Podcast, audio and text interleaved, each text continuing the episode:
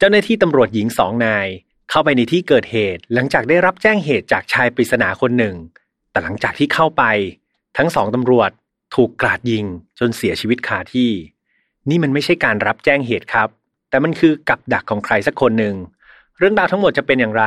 เรามาไขปริศนาและหาคำตอบกันได้ ใน episode ที่ 121 นี้กันครับ พบกับเรื่องราวที่คุณอาจจะหาไม่เจอ แต่เราเจอใน f i n a l f a r Podcast brought to you by ใหม่ skincare จากศรีจันทร์ Skin Moisture Burst Series ตุนน้ำลึก ล็อกผิวฉ่ำนาน 72 ชั่วโมง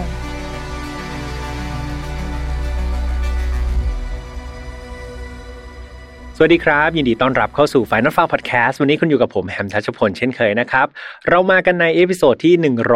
121 แล้วนะครับ หลังจากที่ episode ที่ 120 เนี่ยเรามีกันถึง 2 part ทีเดียวนะครับ ก็เรียกว่าเป็นคดีที่ยาวที่สุดเลยเนาะตั้งแต่ทำมาร้อยกว่าตอน ยังไงใครที่ยังไม่ได้ฟังนะครับ ตามกลับไปฟังกันได้ เพราะว่าเป็นเนื้อหาพิเศษจาก พี่สาวคนเดิมที่อยู่ที่ประเทศเยอรมนีเลยครับสำหรับคดีที่ 121 วันนี้ครับกลับเข้าสู่หมวดปกติที่พี่แฮมหาข้อมูลเองเหมือนเดิมนะครับแล้วก็เป็นคดีที่ต้องบอกว่ามันมีความน่าสนใจมากๆครับ มันมีเรื่องที่สลับซับซ้อนอยู่ภายใต้เหตุการณ์ที่เกิดขึ้นนะครับ แต่เดี๋ยวเรามาฟังกันนะว่าเรื่องราวเหล่านั้นจะเป็นยังไง แต่ก่อนที่จะไปเล่าก็ต้องพูดเหมือนเดิมครับว่าไฟนอตฟาวไม่สนับสนุนความรุนแรงทุกประเภทครับ ทุกเรื่องที่นำมาเล่าอยากให้ฟังไว้เป็นแนวทางในการป้องกันตัวเอง เรามาทอนบทเรียนนะครับจากอดีตที่มันเลวร้ายไม่ให้เกิดกับเรา แล้วก็คนที่เรารักครับ น้องๆอายุต่ำกว่า 18 ปีตอนนี้ ถ้าให้ดีมีคุณพ่อคุณแม่ มีผู้ปกครองมานั่งฟังด้วยกันนะครับ ท่านจะได้ช่วยถอดบทเรียนเนาะแล้วก็มาสอนเรานะครับจากประสบการณ์ต่างๆเนี่ยว่า เอ้ย เราฟังเรื่องราวแบบนี้ไปทำไมกันนะ แล้วเราจะได้บทเรียนอะไรจากมันนะครับ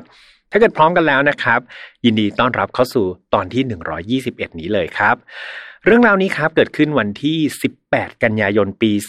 2012 ที่เมืองเกรเทอร์แมนเชสเตอร์ ประเทศอังกฤษนะครับ ในวันนั้นเนี่ยช่วงเวลาประมาณ 11 โมงและช่วงสายๆ เจ้าหน้าที่ตำรวจครับ ได้รับแจ้งเหตุมายังเบอร์ 999 ก็คือเป็นเบอร์แบบสายด่วนเบอร์ฉุกเฉินของที่ประเทศอังกฤษนะครับ โดยปลายสายเนี่ยเป็นเสียงของผู้ชายคนหนึ่งครับเขาโทรมาแจ้งเหตุเนาะเจ้าหน้าที่บอกว่าเนี่ยมันมีเกิดการลักทรัพย์นะครับ เกิดขึ้นในบ้านของเขา ให้ช่วยส่งตำรวจเนี่ยไปที่บ้านเขาเร็วที่สุดเลย ทั้งหน่วยรับแจ้งเหตุเนี่ยก็เป็นไงประสานงานใช่ไหมครับ ไปยังเจ้าหน้าที่ตำรวจที่ทำการแบบออกราดตระเวนหรือว่าอยู่บริเวณนั้น ซึ่งวันนั้นครับได้มีเจ้าหน้าที่ตำรวจหญิงนะครับที่ชื่อว่าฟิโอนาโบน อายุ 32 ปี แล้วก็คู่หูของเขาครับ ที่ชื่อว่าเจ้าหน้าที่ตำรวจนิโคล่าฮิวนะครับ อายุ 23 ปีเท่านั้นเอง คือเจ้าหน้าที่ตำรวจหญิงทั้งสองคนเนี่ยเขากำลังทำงานครับ อยู่ในจุดที่เป็นจุดใกล้จุดเกิดเหตุนะครับ ก็คือมีคนโทรแจ้งเข้ามาเขาจะเช็คว่ามีตำรวจคนไหนเนี่ยอยู่บริเวณที่คนปลายสายน่ะโทรเข้ามาหรือเปล่า ซึ่งก็เป็นสองท่านนี้พอดี ทั้งคู่ก็เลยรับเรื่องครับ แล้วก็เดินทางเข้าไปยังสถานที่ที่มีการแจ้งเหตุ เมื่อทั้งคู่เนี่ย เข้าไปในบ้านที่เกิดเหตุ เจ้าหน้าที่ตำรวจหญิงทั้งสองคนได้เข้าไปโดยที่พวกเธอนะครับ คิดว่ามันก็คงเป็นคดีลักทรัพย์ธรรมดาใช่ไหมแต่พวกเธอคิดผิดครับเพื่อนๆจริง ๆ แล้วมันคือกับดักนั่นเอง เมื่อเจ้าหน้าที่ตำรวจทั้งสองคนเข้าไปในบ้าน พวกเธอถูกกระหน่ำยิงนะครับ โดยที่ไม่ทันตั้งตัว โดยคนร้ายเนี่ยใช้ระยะเวลาเพียงแค่ 31 วินาทีครับ ในการรัวกระสุนทั้งหมด 32 นัด ไม่พอครับ คนร้ายยังได้โยนเป็นระเบิดมือครับเพื่อนๆ M75 เนี่ยโยนใส่ร่างของเจ้าหน้าที่ตำรวจหญิงทั้งสองคนที่กำลังแบบฟุบล้มลงไปแล้วเพราะว่าโดนการยิงจำนวนมากเนาะโยนระเบิดเข้าไปอีกครับ อีกหนึ่งตุ้ม ก่อนที่ตัวเองเนี่ยจะหลบหนีไป เรียกว่าเป็นการกระทำที่โหดเหี้ยมมากๆนะครับ แล้วก็เลือดเย็นมากๆ การเสียชีวิตของเจ้าหน้าที่ตำรวจทั้งสองนายเนี่ยกลายเป็นข่าวที่โด่งดังมากในเมืองแมนเชสเตอร์ครับ แล้วก็สร้างความโศกเศร้าเสียใจให้กับ ญาติสนิทมิสหายแล้วก็ประชาชนทั่วไป และแน่นอนครับว่าครอบครัวของพวกเธอเนี่ยก็จะเป็นกลุ่มคนที่แบบเศร้าที่สุดแล้วก็เสียใจที่สุด ก่อนไปสู่การสืบสวนคดีนี้นะครับพี่แฮมอยากจะพาทุกคนเนี่ยไปรู้จักกับ ประวัตินะครับของสองเจ้าหน้าที่ตำรวจหญิงที่เสียชีวิตในหน้าที่ให้เพื่อนๆได้รู้จักก่อนว่าพวกเขามี background แล้วก็มีประวัติความเป็นมาอย่างไรนะครับ เริ่มจากคนที่เป็น senior ก่อนก็คือเจ้าหน้าที่หญิงฟิโอนาโบนนะครับอายุ 32 ปี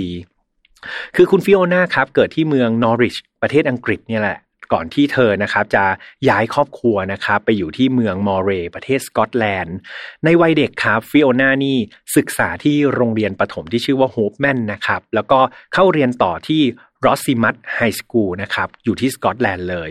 ฟิโอนานี่นับว่าเป็นเด็กที่เรียนดีมากๆครับเธอเป็นคนเรียนเก่งมากๆ นอกจากเรียนเก่งแล้วเนี่ยก็ยังเป็นคนที่นิสัยดีมากๆด้วย เธอเป็นคนที่มีชีวิตชีวาครับเรียกว่าใบหน้าเนี่ยมีแต่รอยยิ้มอยู่เสมอเลย นั่นนั่นทำให้แบบเพื่อนๆทุกคนครับก็ต่างหลงรักนะครับแล้วก็อยากที่จะอยู่ใกล้ฟิโอนาอยู่ตลอด นอกจากนี้ครับเพื่อนๆก็ยังบอกว่าฟิโอนาเนี่ยเป็นคนที่สุภาพมากๆเลยครับ ตลอดเวลาที่เรียนด้วยกันมานะพวกเขาไม่เคยได้ยินคำหยาบ หลุดจากปากฟิโอนาเลยแม้แต่คำเดียวครับ คือเธอเป็นคนที่พูดจาไพเราะมากๆ เป็นมิตร น่ารัก มีน้ำใจนะครับ อ่อนโยนแล้วก็เรียนเก่งมากๆด้วย เธอจบระดับ high school ครับด้วยเกรด A เลยนะครับเพื่อนๆ ทางด้านของภาษาอังกฤษ ทางด้านคอมพิวเตอร์แล้วก็วิชาสามัญก่อนที่จะไปต่อในมหาวิทยาลัยเซนทรัลเลงคาเชียนะครับในเมืองเพรสตันซึ่งที่นั่นครับ ฟิโอนาได้เลือกสายการเรียนด้านภาพยนตร์นะคะเป็นวิชาเอกของเธอ ต่อมาในปี 2002 ครับฟิโอนาก็จบการศึกษาเนาะแล้วก็ออกมาใช้ชีวิตในแบบฉบับของตัวเอง คือระหว่างที่ทำงานไปเนี่ยฟิโอนาเขาก็พยายามจะค้นหาตัวเองนะครับ ว่าชีวิตของเธอที่แท้จริงแล้วเนี่ย เธอรักอะไรกันแน่ เธออยากเป็นอะไรกันแน่ และเธอก็พบว่าเฮ้ยเอาจริง ๆ แล้วเนี่ย มันไม่ใช่สายงานภาพยนตร์นะที่เธอ จบมาแล้วเธอชื่นชอบ แต่มันกลับกลายเป็นงานประเภทรักษาความสงบสุขครับ ใช่แล้วครับฟิโอน่าอยากเป็นตำรวจครับ เธอมารู้ตัวทีหลังนะว่าเธอเนี่ยอยากเป็นตำรวจมากๆ แต่การศึกษาไม่ได้มาเป็นทางตำรวจก็จริงแต่เธอไม่ยอมแพ้ครับ จนกระทั่งในปี 2007 เนี่ย เธอก็ทำมันได้จริง ๆ ครับ เธอเริ่มต้นจากการไปสอบนะครับ สอบเข้าเป็นตำรวจ แล้วก็กลายเป็นตำรวจฝึกหัดให้กับกรมตำรวจ Greater Manchester แห่งนี้นี่เอง พียงแต่เส้นทางแห่งความฝันของเธอครับ มันสั้นมากๆเลย เพราะว่าเพียง 5 ปีถัดมาครับ เธอจะต้องมาเจอเหตุการณ์อันเลวร้ายอย่างที่พี่แฮมได้เล่าไปในช่วงต้น มันมีเรื่องที่น่าเศร้ากว่านั้นอีกนิดหนึ่งครับเพื่อนๆ คือฟิโอนาเนี่ยเธอกำลังมีแผนจะแต่งงานด้วยนะครับ ก่อนที่เธอจะเสียชีวิต คือตอนนั้นเนี่ยเพื่อนๆทุกคนเนี่ยจะบอกว่าฟิโอนานี่อยู่ในช่วงเวลาที่เธอตื่นเต้นมากๆครับ เธอเฝ้ารอเวลาที่เธอจะได้กลายเป็นเจ้าสาวนะครับในอีกก็ไม่กี่วันข้างหน้าเท่านั้นเอง คือปัจจุบันเนี่ยเธออาศัยอยู่กับลูกสาวนะครับวัยห้าขวบที่ชื่อว่าเจสซี่แล้วก็มีแฟนหนุ่มนะครับที่จะแต่งงานด้วยกันนี่แหละที่ชื่อว่าคาวนะครับการจากไปของฟิโอนานั้นก็ทำให้การแต่งงานครั้งนี้มันไม่เกิดขึ้นจริง ซึ่งมันเป็นอะไรที่ คิดแล้วมันน่าเศร้าจริง ๆ ครับ ในงานแถลงข่าวการเสียชีวิตของฟิโอนาเนี่ยทางครอบครัวของเธอก็ได้ออกมาพูดด้วยนะครับว่าตัวฟิโอนาเนี่ยเป็นคนที่สนุกกับชีวิต แล้วก็เต็มที่กับชีวิตเสมอ แต่ตอนนี้ครอบครัวได้สูญเสีย ลูกสาวเป็นที่รัก ครอบครัวเสียน้องสาว เพื่อนเสียคู่หู แล้วก็ลูกอย่างเจสซี่เสียคุณแม่ไป นี่ก็คือเรื่องราวที่มันไม่ควรจะเกิดขึ้นเลยนะครับ กับครอบครัวดีๆ ครอบครัวหนึ่ง หรือแม้แต่คนดีๆ คนหนึ่งอย่างคุณฟิโอนามาต่อกันที่เจ้าหน้าที่คนหนึ่งนะครับ ที่ประสบเหตุเหมือนกัน นั่นก็คือเจ้าหน้าที่ตำรวจหญิงอีกท่านหนึ่งอายุ 23 ปีเองนะครับ มีชื่อว่านิโคล่าฮิวส์นะครับนิโคล่าเธอเกิดที่เมืองโอแฮมครับในเกรเตอร์แมนเชสเตอร์เหมือนกันนี่แหละนะครับแล้วก็เธออาศัยอยู่กับคุณแม่ของเธอ เธอเข้าศึกษาที่โรงเรียนที่ชื่อว่า s a d d l e w a r d School นะครับ โดยเพื่อนๆของเธอเนี่ยก็บอกเป็นเสียงเดียวกันเลยนะว่า นิโคล่าเนี่ยเป็นเด็กที่ร่าเริงมากๆครับ เป็นคนที่แบบชอบเข้าสังคม คือเป็นประเภท extrovert แบบสุดๆ เลยนะ เป็นแบบคนเข้าสังคมพูดจาเก่งแบบ make friend เก่งมากๆ นิโคล่านี่เป็นที่รักของทุกคนครับ อาจจะด้วยบุคลิกภาพของเธอ เธอเป็นคนที่สนุกสนานครับ พูดเก่งคือเล่าอะไรก็จะตลกจะสนุกไปหมด แล้วก็เป็นคนที่ยิ้มแย้มแจ่มใสอยู่เสมอ นิโคล่าเลือกที่จะ จบการศึกษานะครับ แล้วก็มาทำงานกับกรมตำรวจ Greater Manchester เนี่ยในปี 2009 ครับ หรือราวๆ 3 ปีก่อนที่จะเกิดเหตุ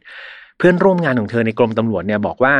นิโคล่าเนี่ยเป็นคนที่ห่วงใหญ่เพื่อนๆอยู่เสมอครับ นอกจากนี้เธอยังเป็นคนที่คิดบวกกันมากๆ มองโลกในแง่ดีมากๆ แล้วก็รักในงานที่เธอทำมากๆ คือมีหลายครั้งเลยครับ ที่เธอเนี่ยจำเป็นจะต้องเข้างานกะดึก ๆ ใช่ไหมหลังจากที่ทำงานมาทั้งวันเนี่ยบางที เธอจะต้องมีเข้าเวรกะดึกด้วย ซึ่งแน่นอนว่าเพื่อนร่วมงานหลาย ๆ คนเนี่ยพอเวลาทำงานมาเหนื่อยๆแล้วต้องเจอกะดึกเนี่ยก็จะบ่นใช่ไหมครับ มันจะแบบแสดงอาการไม่พอใจพร่ำบ่นตลอด แต่มันไม่ใช่กับนิโคล่าครับพอเวลานิโคล่าได้งานกะดึกเนี่ย เธอไม่เคยแสดงอาการแบบรังเกียจหรือว่างองแงเลยนะครับ เธอกลับยิ้มแย้มแจ่มใส แล้วก็ดูมีพลังในการทำงานตลอดเวลา ไม่ว่าจะเป็นช่วงเวลาปกติ หรือว่ากะดึกก็ตาม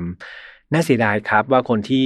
รักในการทำงานมีความรับผิดชอบสูง แล้วก็ดูอนาคตไกลมากๆคนหนึ่งอายุ 20 กว่าๆเท่านั้นเอง จะต้องจบชีวิตลงอย่างรวดเร็วนะครับ การสูญเสียนี้ครับ นอกจากจะทำให้เพื่อนๆรอบข้างเนี่ยเสียใจแล้ว ทางครอบครัวของนิโคล่าก็เสียใจเป็นอย่างมากเช่นเดียวกันครับ ในงานถแถลงการเสียชีวิตครับ คุณแม่ของนิโคล่าเนี่ยได้พูดว่า ฉันไม่รู้จะพูดอะไรออกมา มันเป็นความรู้สึกที่ยากจะบรรยายออกมาได้หมด แต่อย่างน้อยๆ ฉันก็ภูมิใจในตัวนิโคล่าลูกสาวของฉันเสมอ และมันจะเป็นแบบนี้ตลอดไป ก็เรียกว่ามันเป็นอะไรที่น่าเศร้านะครับ เศร้ามากจริง ๆ กับการที่ต้องสูญเสียเจ้าหน้าที่ตำรวจน้ำดีนะครับสองคนไป แล้วก็เป็นสองคนที่ดูมีอนาคตอีกไกลเลยนะครับ จากการกระทำที่ต้องบอกว่ามันโหดร้าย แล้วก็ไร้เหตุผลมากๆ จากใครบางคน กลับมาสู่เรื่องของการสืบสวนในตัวของคดีบ้างครับคือเอาจริงๆ ถ้าเพื่อนๆฟังมาตลอดเนี่ยก็จะรู้ว่ามันไม่ใช่คดีที่ยากเย็นหรือว่าเนื้อหาคดีซับซ้อนในการจับผู้ต้องสงสัยเลยใช่ไหมครับ เราลองจินตนาการตามเนาะมีคนโทรมาแจ้งเหตุตำรวจไปที่เกิดเหตุถูกดักยิง แน่นอนว่าผู้ต้องสงสัยอันดับหนึ่งคือใครครับ ไม่ยากเลยใช่ไหมครับ ก็คือคนที่โทรมาแจ้งเหตุนั่นเอง ใช่แล้วครับก็คือคนนั้น แถมนอกจากนี้ครับ ชายคนที่เป็นปลายสายโทรเข้ามาแจ้งเหตุเนี่ย เขาไม่ได้หลบหนีไปไหนด้วยนะครับ ตัวเขาเนี่ยยังเดินมาสารภาพผิดถึงสถานีตำรวจเลยครับ เดินมามอบตัวให้เสร็จสรรพเลย อยากรู้จักชายคนนี้กันแล้วใช่ไหมครับ ชายคนนี้ครับมีชื่อว่าเดลครีแกนครับ จากประวัติคนนี้ต้องบอกว่าไม่ธรรมดาครับ คนละขั้วกับเจ้าหน้าที่ตำรวจสองท่านที่พี่แฮมเล่าไปก่อนหน้าเลยเนาะคือเดลครีแกนครับ เกิดที่โรงพยาบาลเทมไซด์นะครับ Hospital ในวันที่ 6 มิถุนายนปี 1983 คุณพ่อของเขาชื่อว่าพอลครีแกนครับเป็นช่างเนาะเป็นช่างอาชีพอยู่ในเมืองแมนเชสเตอร์นี่แหละ ส่วนคุณแม่มีชื่อว่าแอนิต้ามารีครีแกนครับ ก็เป็นแม่บ้าน ตัวของเดลเนี่ยเขามีพี่น้องสามคนรวมตัวเขาด้วยก็คือมีพี่ชายหนึ่งคน แล้วก็มีน้องสาวหนึ่งคน ตัวของเดลเนี่ยเป็นลูกชายคนกลางนะครับ แต่ไม่นานหลังจากที่น้องสาวของเดลคลอดออกมาเนี่ยพอคนที่เป็นคุณพ่อก็ทิ้งครอบครัวแล้วก็ไปแต่งงานใหม่ครับ นั่นทำให้แม่ของเดลเนี่ยจะต้องทำการเลี้ยงลูกๆ ครีแกนทั้งสามคนเนี่ยตามลำพังนะ แม้ความเป็นอยู่จะค่อนข้างยากลำบากมากๆ จากการที่ต้องเป็นคุณแม่เลี้ยงเดี่ยวครับ แต่อย่างน้อยๆ เนี่ย ตัวเดลเองก็ยังได้รับการศึกษาอย่างดีนะครับ ตามรูปแบบของเด็กคนหนึ่งตามรูปแบบที่เด็กคนหนึ่งควรจะได้รับอย่างนี้ดีกว่า ก็เรียกว่าไม่ได้ขาดตกบกพร่องอะไร เขาได้เข้าเรียนที่โรงเรียนมัธยม Little Moss ครับไฮสคูลในเมือง Greater Manchester แห่งนี้ และเพียงอายุเมื่อเข้าสู่มปลายเท่านั้นเอง เดลครับก็เริ่มเดินทางเข้าสู่ด้านมืด เขาได้เริ่มทำธุรกิจขายกัญชาครับเพื่อนๆ แล้วก็สะสมอาวุธประเภทมีดขึ้นมา เมื่อเขาโตขึ้นเนี่ยเงินจากการขายกัญชาแบบผิดกฎหมายเนาะเขาก็เอาไปเทินมาเป็นอาวุธครับ แล้วก็ค่อยๆ เก็บสะสมอาวุธ จากสะสมมีดตอนนี้เริ่มพัฒนามาเป็นการสะสมปืนแทนครับ ในตอนที่เดลเนี่ยอายุได้ยีิบสองเนี่ย มีข้อมูลบอกว่าเขามีอาวุธมากกว่า 10 ชิ้นเลยนะครับ เป็นปืนมากกว่า 10 ชิ้นในครอบครองครับ แถมใน 10 ชิ้นนั้นอะ มีปืนกลด้วยนะครับแหมมันไม่ปกติมากๆเลยนะที่คนเราจะมีปืนกลในครอบครองได้ ต่อมาเนี่ยเดลเนี่ยก็ได้เปลี่ยนธุรกิจสีดำของเขา ให้ดำขึ้นไปอีกครับ คือเดิมเนี่ยขายกัญชาผิดกฎหมาย ตอนนี้พัฒนาครับในด้านที่ผิดนะ พัฒนามาขายโคเคนแทน มีแหล่งข้อมูลครับ พบว่าเดลเนี่ยสร้างรายได้จากการขายโคเคนอย่างเดียวครับ ได้กำไรราวๆ เดือนละ 20,000 ปอนด์หรือว่าตีเป็นเงินไทยคือเดือนละ 860,000 บาทครับ ถือว่าเป็นเงินที่เยอะมากๆ แต่ว่าไม่แนะนำไม่ทำเด็ดขาดเลยนะครับเพื่อนๆ โดยตัวเดลเนี่ยเอาจริงๆเขามีอาชีพเป็นช่างปูนครับ แต่ว่าอาชีพช่างปูนในเมืองเนี่ยเป็นภาพบังหน้าเท่านั้นเอง ไม่ให้คนอื่นสงสัยนะว่าเฮ้ยคนไม่มีงานทำทำไมมีเงินเยอะ ก็บอกกันเนียมี มีอาชีพเป็นช่างปูนไงแต่เบื้องหลังคือขายยาเสพติดอยู่ แต่ว่ามีอยู่อย่างหนึ่งครับ ที่เป็นเรียกว่าเป็นจุดเด่นเลยเนาะของตัวเดลเองเนี่ยก็คือเขาเนี่ยมีดวงตาเพียงข้างเดียวครับทำให้หลายๆคนในวงการธุรกิจสีดำเนี่ยจะตั้งฉายาเดลว่า วันอายนะครับหรือว่าไอ้ตาเดียวประมาณนี้เนาะเนื่องจากเดลเนี่ยเขาสูญเสียตาซ้ายไปครับข้างหนึ่งแต่ว่าไม่สามารถที่จะระบุสาเหตุได้อย่างชัดเจนนะครับ ว่าทำไมเขาถึงสูญเสียตาซ้ายข้างนั้นไป แต่มีเพื่อนๆนะครับที่ได้ให้การภายหลังบอกว่าเดลเนี่ยได้เล่าให้ฟังนะว่าเขาเสียตาข้างซ้าย จากการทะเลาะวิวาทกับคนคนหนึ่งในขณะที่เขาเดินทางมาที่ประเทศไทยครับ ประเทศไทยของเรานี่แหละที่เป็นคนควักลูกตาด้านซ้ายของเดลออกไปนะครับสำหรับประวัติทางด้านอาชญากรรมของเดลเนี่ยนอกจากเรื่องของการค้ายาเสพติดแล้วเนี่ยมันก็ไม่ใช่ว่าจะไม่มีเรื่องอื่นเลยนะครับ คือเดลเองเนี่ยเคยถูกจับกลุ่มมาแล้วหนึ่งครั้ง ด้วยความผิดฆ่าผู้อื่นโดยเจตนา เรื่องราวนี้ต้องย้อนกลับไปครับ ตั้งแต่ปี 2012 ช่วงเดือนพฤษภาคม คือตอนนั้นเนี่ยมันมี 2ตระกูลครับ เป็น 2ตระกูลที่เป็นแบบไม้เบื่อไม้เมากันนะไม่ค่อยจะถูกกันมาตลอด ตระกูลหนึ่งเนี่ยคือตระกูลช็อตครับ นี่คือตระกูลที่1เนาะตระกูลที่ 2 คือตระกูลที่ชื่อว่าแอดคินสัน ตระกูลช็อตกับตระกูลแอดคินสันเนี่ยโอ้โหคือแบบไม่ถูกกันเลยครับตีกันเป็นประจำเลย แต่ว่าเราไม่ทราบนะว่า ข้อมูลความขัดแย้ง หรือว่าชนวนความขัดแย้งตั้งแต่แรกของสองตระกูลเนี้ยมันคืออะไร แต่เอาเป็นว่านับวันนะครับ คนสองตระกูลเนี้ยจะยิ่งเกลียดขี้หน้ากันครับ เป็นไม้เบื่อไม้เมากันมาตลอด แล้วก็ความขัดแย้งยิ่งจะบานปลายแล้วก็รุนแรงมากขึ้นเรื่อยๆ จนกระทั่งในวันที่ 25 พฤษภาคมเนี่ยปรากฏว่าได้มีหนึ่งในสมาชิกตระกูลแอดคินสันเนี่ย เขาไปเที่ยวผับครับผับแห่งนี้มีชื่อว่า Cotton Tree ครับอยู่ในเมือง Droylsden นะครับอยู่ในประเทศอังกฤษนี่แหละเผอิญว่าวันนั้นเนี่ยมีคนตระกูลช็อตก็คือตระกูลแบบคู่อริเนี่ยไปเที่ยวเหมือนกันครับ ชายตระกูลช็อตคนนั้นมีชื่อว่ามาร์กนะครับมาร์กช็อตอายุ 23 ปี ก็ไปเที่ยวผับครับ ไปเที่ยวกันพอดีพอดีเลย บรรยากาศมันก็คงไม่คุกรุ่นใช่ไหมครับ ถ้าต่างคนต่างเที่ยวเนาะถึงจะเกลียดกันถึงจะไม่ถูกกันแต่ต่างคนต่างนั่งต่างคนต่างดื่มไป ก็คงไม่มีอะไร แต่ปรากฏว่าสมาชิกตระกูลแอดคินสันคนหนึ่งเนี่ยไม่รู้ว่าเผอิญหรือว่าตั้งใจนะครับ ไปชนกับนายมาร์กช็อตเข้า เอาละสิครับคราวนี้คือเกลียดขี้หน้ากันอยู่แล้วสองตระกูลไม่ถูกกันอยู่แล้ว มาเดินชนกันแบบนี้ แน่นอนว่านายมาร์คช็อตเนี่ยมีหรือจะยอมใช่ไหมครับ นายมาร์คหลังจากถูกเดินชนก็ทำการตบหน้าเลยครับ ตบหน้าสมาชิกตระกูลแอดคินสันคนนั้นทันทีเลยครับ โทษฐานที่บังอาจมาเดินชนเขา เรื่องราวมันก็โหรุนแรงใช่ไหมครับ ก็ทะเลาะเบาะแว้งกันในนั้น แต่มันคงไม่รุนแรงขนาดแบบที่จะมีคนเสียชีวิต ถ้าชายคนนี้ไม่ปรากฏตัว และชายคนนั้นก็คือนายเดลครีแกนคนนี้นี่เองครับ นายเดลคนนี้คือบุคคลอันตรายสุดๆ และเขาปรากฏกายในการทะเลาะกันระหว่างสองตระกูลนี้นะครับ ปรากฏว่าในช็อตที่นายเดลเนี่ยปรากฏกายขึ้นมา เขาได้ควักปืนขึ้นมา แล้วก็ยิงนายมาร์คช็อตปังทิ้งทันทีครับ ต่อหน้าต่อตาคนในผับแบบทุกคนตกตะลึงมากๆ หลายคนอาจจะสงสัยว่า เอ้า แล้วเดลครีแกนนี่เกี่ยวอะไรด้วย นามสกุลก็ครีแกนใช่ไหมไม่ใช่นามสกุลช็อตหรือว่านามสกุลแอดคินสันนี่ ไปเกี่ยวอะไรกับสองตระกูลนี้เขาทะเลาะกัน เดลมายุ่งอะไรด้วย ปรากฏว่าจริง ๆ แล้ว เดลเนี่ยเขาเป็นเพื่อนสนิทกับคนที่ชื่อรีออนครับ รีออนเนี่ยนามสกุลแอดคินสันนั่นเอง อ่าหลายๆคนก็จะอ๋อแล้วใช่ไหมครับ เพราะว่าคนที่โดนตบหน้าครับ คนตระกูลแอดคินสันที่โดนตบหน้านั่นก็คือนายลีออนเพื่อนสนิทของนายเดลนั่นเอง ดังนั้นครับ จากเรื่องทะเลาะวิวาทชกต่อย มีปากเสียงกัน มันก็บานปลายไปสู่การเสียชีวิต ก็เพราะว่านายเดลคนนี้แหละครับ ไปแก้แค้นแทนเพื่อน ตอนนี้มีคนตายแล้วนะครับ ความสัมพันธ์ของสองตระกูลเนี่ยเรียกว่ามัน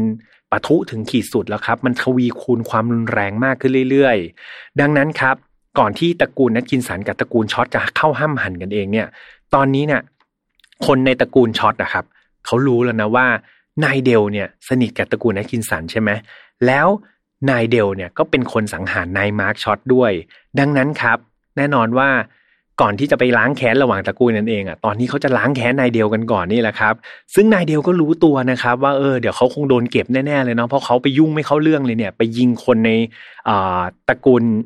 ช็อตเสียชีวิตไปเดี๋ยวยังไงตระกูลช็อตเนี่ยต้องกลับมาล้างแค้นเขาแน่ๆนายเดียวก็เลยทำการหนีออกนอกประเทศครับ และประเทศที่เขาเลือกหนี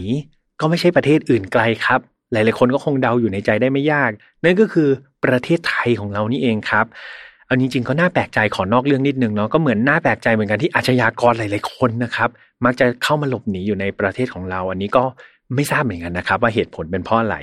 อะกลับเข้าสู่คดีกันก่อนนะครับ หลังจากที่นายเดลเนี่ยมาหลบหนีคดีอยู่ที่ในเมืองไทยเนี่ย ก็จะเป็นช่วงที่เขาสูญเสียตาซ้ายไปพอดี ซึ่งมันก็สอดคล้องกับที่เขาเล่าให้เพื่อนๆฟังเนาะแต่ว่ามันก็ยังไม่มีใครยืนยันได้นะครับว่าสิ่งที่นายเดลเล่าเนี่ยเป็นความจริงทั้งหมดหรือเปล่า แต่จากที่เล่าไปก็คือนายเดลเนี่ยเขาบอกว่าเขามีเรื่องทะเลาะวิวาทนะครับอยู่ที่เมืองไทยแล้วก็บาดเจ็บนะครับที่บริเวณตาซ้ายจนต้องควักเอาลูกตาออก แล้วก็ได้ฉายาเป็นวันอายนะครับ ตามที่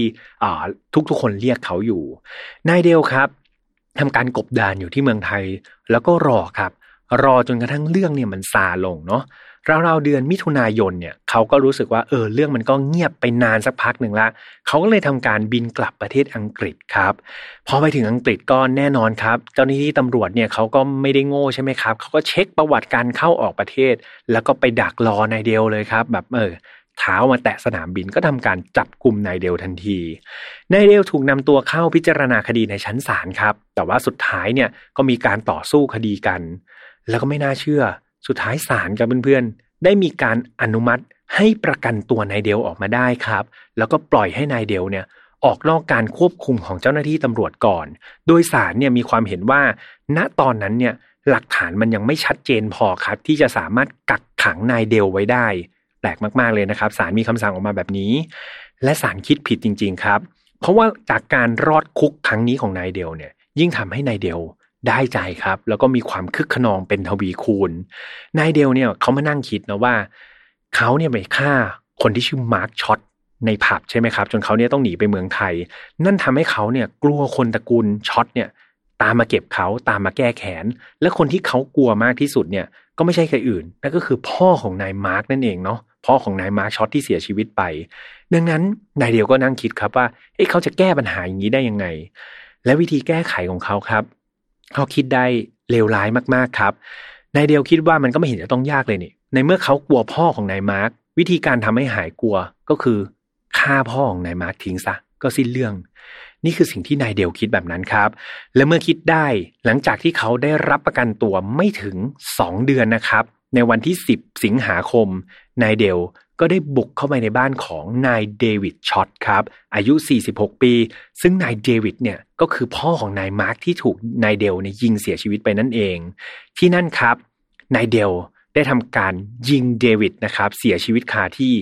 ก่อนที่จะโยนระเบิดมือครับเพื่อนๆลงไปบริเวณศพของนายเดวิดนั่นทำให้สมาชิกในบ้านเนี่ยได้รับบาดเจ็บหรือว่าได้รับลูกหลงเนี่ย ไปอีก 3 คนเลยนะครับ ก่อนที่เขาเนี่ยจะหลบหนีไป จนกระทั่งในอีกหนึ่งเดือนถัดมาครับก็คือวันที่ 18 กันยายนนายเดียวใจโหดคนนี้ครับ ก็ได้ทำการหลอกล่อ วางกับดักสองเจ้าหน้าที่ตำรวจหญิงนะครับ มาสังหารที่บ้านของเขา ตามที่พี่แฮมได้เล่าไปนั่นเองก็คือตำรวจหญิงฟิโอนาโบนแล้วก็ตำรวจหญิงนิโคลาฮิวช์นะครับ หลังจากที่เขาลงมือสังหารสองตำรวจเนี่ย ไปเรียบร้อยแล้วราวหนึ่งชั่วโมงครับนายเดียวก็ไม่รู้คิดยังไงของเขา เขาก็เดินไปมอบตัวที่สถานีตำรวจ เขาได้บอกกับเจ้าหน้าที่ตำรวจครับว่า ตัวเขาเนี่ยเพิ่งสังหารเจ้าหน้าที่ตำรวจไปสองลายนะ เพราะว่าเขามีความรู้สึกว่าตำรวจเนี่ยชอบคอยไล่ล่าเขาอยู่ตลอดเวลานายเดลก็เลยถูกนำตัวไปสอบปากคำเพิ่มครับว่าเฮ้ยมันเกิดอะไรขึ้นกันแน่ จนกระทั่งในวันที่ 21 กันยายน หรือว่า 3 วันหลังจากที่ นายเดลเนี่ยถูกส่งตัวไปพิจารณาคดีในชั้นศาลนะครับ เขาก็ถูกตั้งข้อหาฆาตกรรมเจ้าหน้าที่ฮิวช์เจ้าหน้าที่โบนครับ แล้วก็ข้อหาฆาตกรรมพ่อลูกตระกูลช็อตรวมทั้งหมด 4 คดีนะครับ เป็นการฆ่าคน 4 คนเนาะตามจำนวนของเหยื่อ เขาถูกนำตัวขึ้นศาลครั้งแรกในวันที่ 24 กันยายนครับ ผ่าน video conference จากเรือนจำสเตรนจ์เวย์สครับในเมืองแมนเชสเตอร์ โดยศาลยังไม่ได้มีคำตัดสินในตอนนั้นนะครับ แค่ ฝากขังนายเดลเอาไว้ก่อน คดีนี้มีการต่อสู้ครับ แล้วก็ยืดเยื้อไปจนกระทั่งวันที่ 5 พฤศจิกายนครับนายเดลก็ถูกนำตัวไปพิจารณาในชั้นศาลอีกครั้งหนึ่งในครั้งเนี่ยนายเดลก็ยังพยายามสู้คดีอยู่นะเขาพยายามอ้างว่า เฮ้ยในการสังหารเจ้าหน้าที่หญิงทั้งสองคนเนี่ย มันเป็นความผิดพลาดนะเขาเนี่ยไม่ได้ตั้งใจเขาเสียใจมากเลยนะ ที่รู้ว่าเจ้าหน้าที่สองคนเป็นผู้หญิง เพราะว่านายเดียวบอกว่าตัวเขาเนี่ยต่อให้เลวร้ายขนาดไหนเขาจะไม่มีวันทำร้ายผู้หญิงเด็ดขาด นี่คือสิ่งที่นายเดียวพูดนะครับ แถมนายเดียวยังบอกว่า คือเอาจริง ๆ แล้วเนี่ย เขาจำเป็นจะต้องฆ่าเจ้าหน้าที่ตำรวจ ก็เพราะว่าเจ้าหน้าที่ตำรวจเนี่ยพยายามจะจับกลุ่มเขาอยู่นั่นแหละ มาวุ่นวายกับเขาอยู่ตลอดเวลา ทั้งทั้งที่คนผิดเนี่ยน่าจะเป็นคนตระกูลช็อตมากกว่า คนตระกูลช็อตที่ผมฆ่าไปนั่นแหละ พวกนั้นน่ะมันคอยข่มขู่ผมอยู่ตลอดเวลาตำรวจน่าจะไปจัดการตระกูลช็อตมากกว่านะไม่ใช่มาไล่จับผม ก็เรียกว่าไม่รู้ logic อะไรนะครับ เรียกว่าไม่มีสามัญสำนึกเลยด้วยซ้ำนะครับ ระบบความคิดของนายเดียวนี่แปลกมากๆเลย สิ่งที่นายเดียวพูดมาครับ ก็ถูก เจ้าหน้าที่ตำรวจท่านหนึ่งเป็นระดับสูงเลยนะครับ ถูกทำการขัดแย้งเหมือนกันเนาะว่าสิ่งที่นายเดลพูดมาเนี่ยมันไม่เมคเซนคือเขาได้ให้การครับ เจ้าหน้าที่ตำรวจคนนี้ได้ให้การว่าเฮ้ยมันเป็นไปไม่ได้เลยนะ ที่นายเดลจะไม่เห็นว่าเจ้าหน้าที่ตำรวจสองคนนั้นเน่ะเป็นผู้หญิง เพราะว่าเจ้าหน้าที่ตำรวจฟิโอนาโบนแล้วก็เจ้าหน้าที่ตำรวจนิโคลาฮิวส์เนี่ยมีรูปร่างที่เล็กมากครับ เป็นผู้หญิงตัวเล็กกระทัดรัดมากๆ อีกอย่างหนึ่งคือเจ้าหน้าที่ตำรวจเนี่ย เขาเดินผ่านประตูเข้ามาเนาะจนกระทั่งเข้ามาในตัวบ้านเนี่ย เอาจริง ๆ เดลนายเดลเนี่ยมีเวลาเยอะมากพอเลยครับ ที่จะสังเกตเห็นได้ชัดเลยนะว่า เจ้าหน้าที่ตำรวจเนี่ยเป็นผู้หญิงทั้งสองคนครับ ดังนั้นมันเป็นไปไม่ได้เลยนะครับ ที่เขาจะดูไม่ออกว่าเจ้าหน้าที่ตำรวจทั้งสองคนเนี่ยเป็นผู้หญิงตามที่เขาอากล่าวอ้างครับ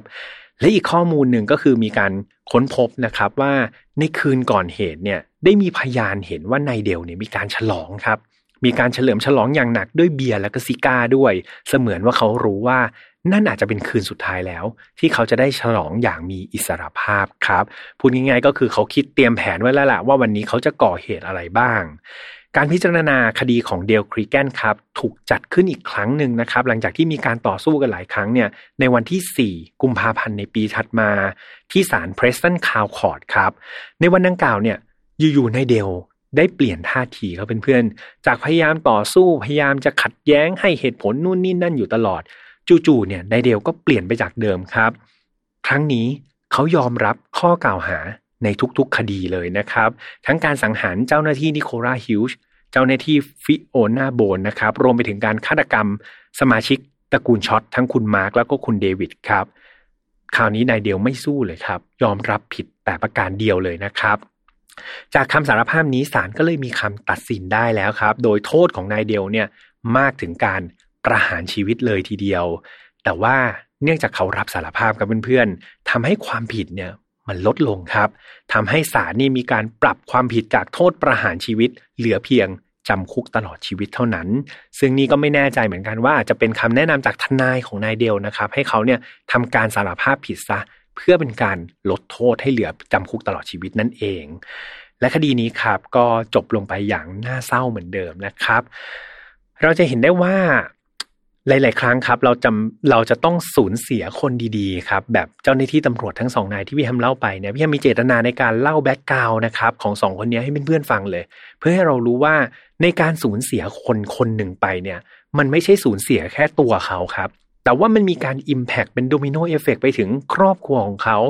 ถึงเพื่อนๆของเขา ถึงคนรักของเขาอีกมากมายแบบที่เราไม่สามารถจะจินตนาการได้เลยเนาะดังนั้นการกระทำการกระทำหนึ่งครับ มันไม่ใช่ว่าเราเนี่ยไปทำร้ายคนคนหนึ่งแล้วมันจบแค่คนคนนั้นเนาะมันส่งผล impact ไปสู่คนอื่นๆ กลายเป็นใยแมงมุมแบบเป็นยวงไปหมดเลย ดังนั้นครับ ไม่ว่าเราจะตัดสินใจทำอะไรสักอย่างหนึ่งเนี่ยอยากให้เราตั้งสติครับ คิดให้ดี คิดให้รอบคอบนะครับ เพราะว่าสิ่งที่เราทำเนี่ย มันไม่ได้ส่งผลแค่ตัวคนคนนั้นเนาะมันส่งผลกับคนรอบข้างคนคนนั้น และที่สำคัญมันส่งผลกลับมาหาเราด้วยครับ และคนที่อยู่รอบข้างเราเช่นเดียวกัน ดังนั้นนะครับเพื่อนๆไม่ว่าเราจะทำอะไรก็ตามที่ย้ำอยู่เสมอเนาะอยากให้มีสติคิดให้ดีครับ เพราะเมื่อไหร่ก็ตามที่ความคิดของเราถูกเทินมาเป็นการกระทำแล้ว สิ่งเหล่านั้นไม่สามารถเรียกคืนได้แล้วนะครับ อยากให้มีสติแล้วก็คิดกันไว้เยอะๆ ยังไงก็ฝากกันไว้สำหรับคดีนี้นะครับสำหรับไฟนอตฟาวครับเราอากาศในทุกวันอังคารทางช่องของ Mission to Pluto แบบนี้ครับ เหมือนเดิมไม่ว่าจะเป็น YouTube Spotify SoundCloud Podbean ซับพอดแคสต์นะครับใครที่ชื่นชอบไฟนอตฟาวเรามีช่องแยกโลโก้สีแดงนะครับอยู่ใน Spotify แล้วก็ Apple Podcast ด้วย อย่าลืมนะครับมีแฟนเพจของ Mission to Pluto นะครับตามเข้าไปกดไลค์กดแชร์กันได้ ในนั้นจะมีเนื้อหานะครับแบบคดีในวันนี้พี่แฮมเล่าเสร็จปุ๊บเดี๋ยวจะมีน้องๆทีมงานนะครับ เอาไปเรียบเรียงใหม่เนาะเป็นภาษาเขียนนะครับ แล้วก็เป็นบทความเนี่ยให้เพื่อนๆได้อ่านนะเผื่อใครเนี่ยชอบอ่าน หรือว่าฟังฟังแล้วก็ฟังไปหลับไปนะครับ ก็สามารถที่จะตามไปอ่านเก็บตกรายละเอียดกันได้ในบทความของแฟนเพจนะครับ Mission To Pluto ได้ด้วย แล้วก็สุดท้ายครับ ฝากดอนฟาว Family นะครับฝากทุกครั้งเลย มีเพื่อนๆทยอยเข้ามาในกลุ่มมากทุกวันเลยเนาะแล้วก็มีการตอบคำถามพี่แอมก็เข้าไปอ่านด้วยนะครับ ถ้ามีเวลาพี่แอมก็เข้าไปอ่านว่าเออก่อนเข้ามาในกลุ่มเขาจะถามว่าพิธีกรชื่ออะไรทำไมถึงอยากเข้าฟังเวลาไหน บางคนก็ตอบมาตลกมากๆเลยนะครับ ก็ขอบคุณมากๆที่สร้างรอยยิ้มให้กับพี่แอมแล้วก็สามารถที่จะเข้าไป